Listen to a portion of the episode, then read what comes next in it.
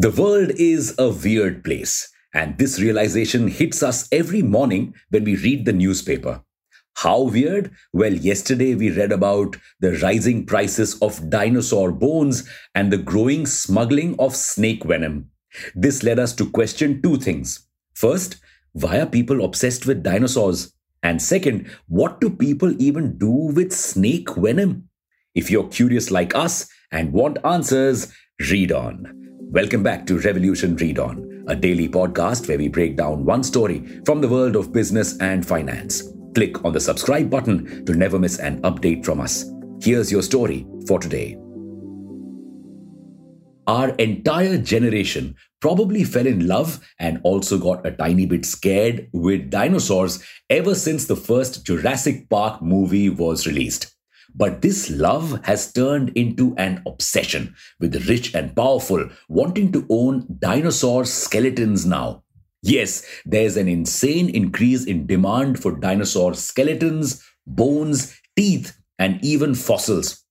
Just in 2020, a well preserved T Rex skeleton sold for $31.8 million. That's an insane amount of money for some bones. And that's not all. A half real dinosaur skeleton also sold for $12.4 million. But these dinosaurs were rare, and COVID had minted an insane amount of money for the rich so they could afford to spend millions on dinosaur bones. However, these purchases started a whole new trend. The news about skeletons selling for a record price got the rich interested. Newspapers wrote that Nicolas Cage, Brad Pitt, Leonardo DiCaprio, and many other rich and famous had decorated their homes with dinosaur bones. And soon inquiries began about more dinosaur skeletons, and their prices jacked up. Result a whole new industry boom in the US dino hunting.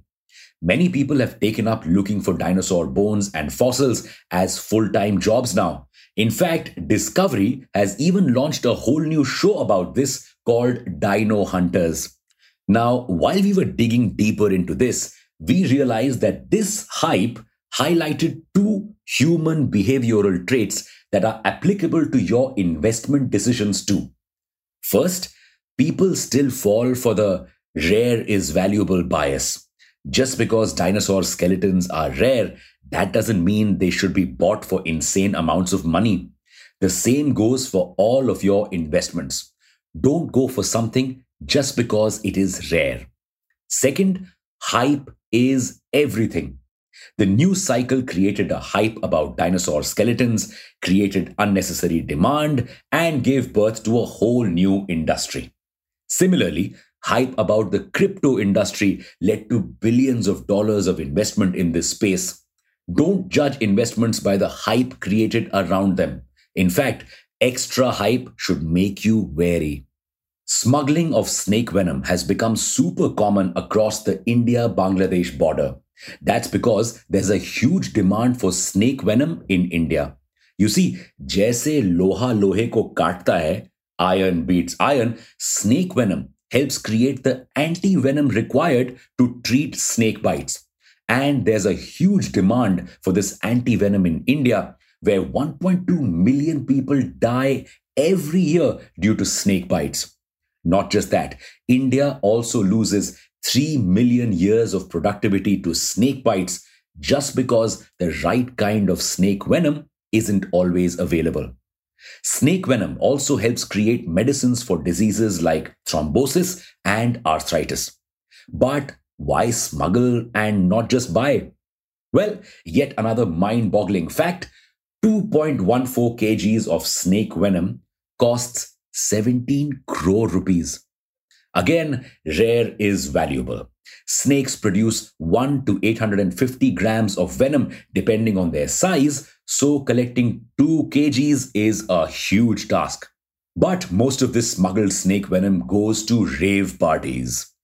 Huh? Yes, in yet another random thing that humans are doing just because it is hyped, having snake venom to get high. Not only is this dangerous, it also wastes a lot of precious snake venom that could have helped a sick person. But hey, we're not judging these people. Instead, let's see why India has a shortage of anti snake venom. Well, because right now, only one government facility provides anti snake venom. There's another major opportunity that India is sleeping on. We have over 300 species of snakes and could provide the world with different kinds of snake venom to treat diseases. But due to lack of research and development, we're facing shortages and seeing millions die. This is India's moment to rebrand itself from the snake charmer country to one saving the world from snakes. And there are millions of such niches where India can grow. But we are still dealing with the most basic of problems illiteracy, electricity, sanitation.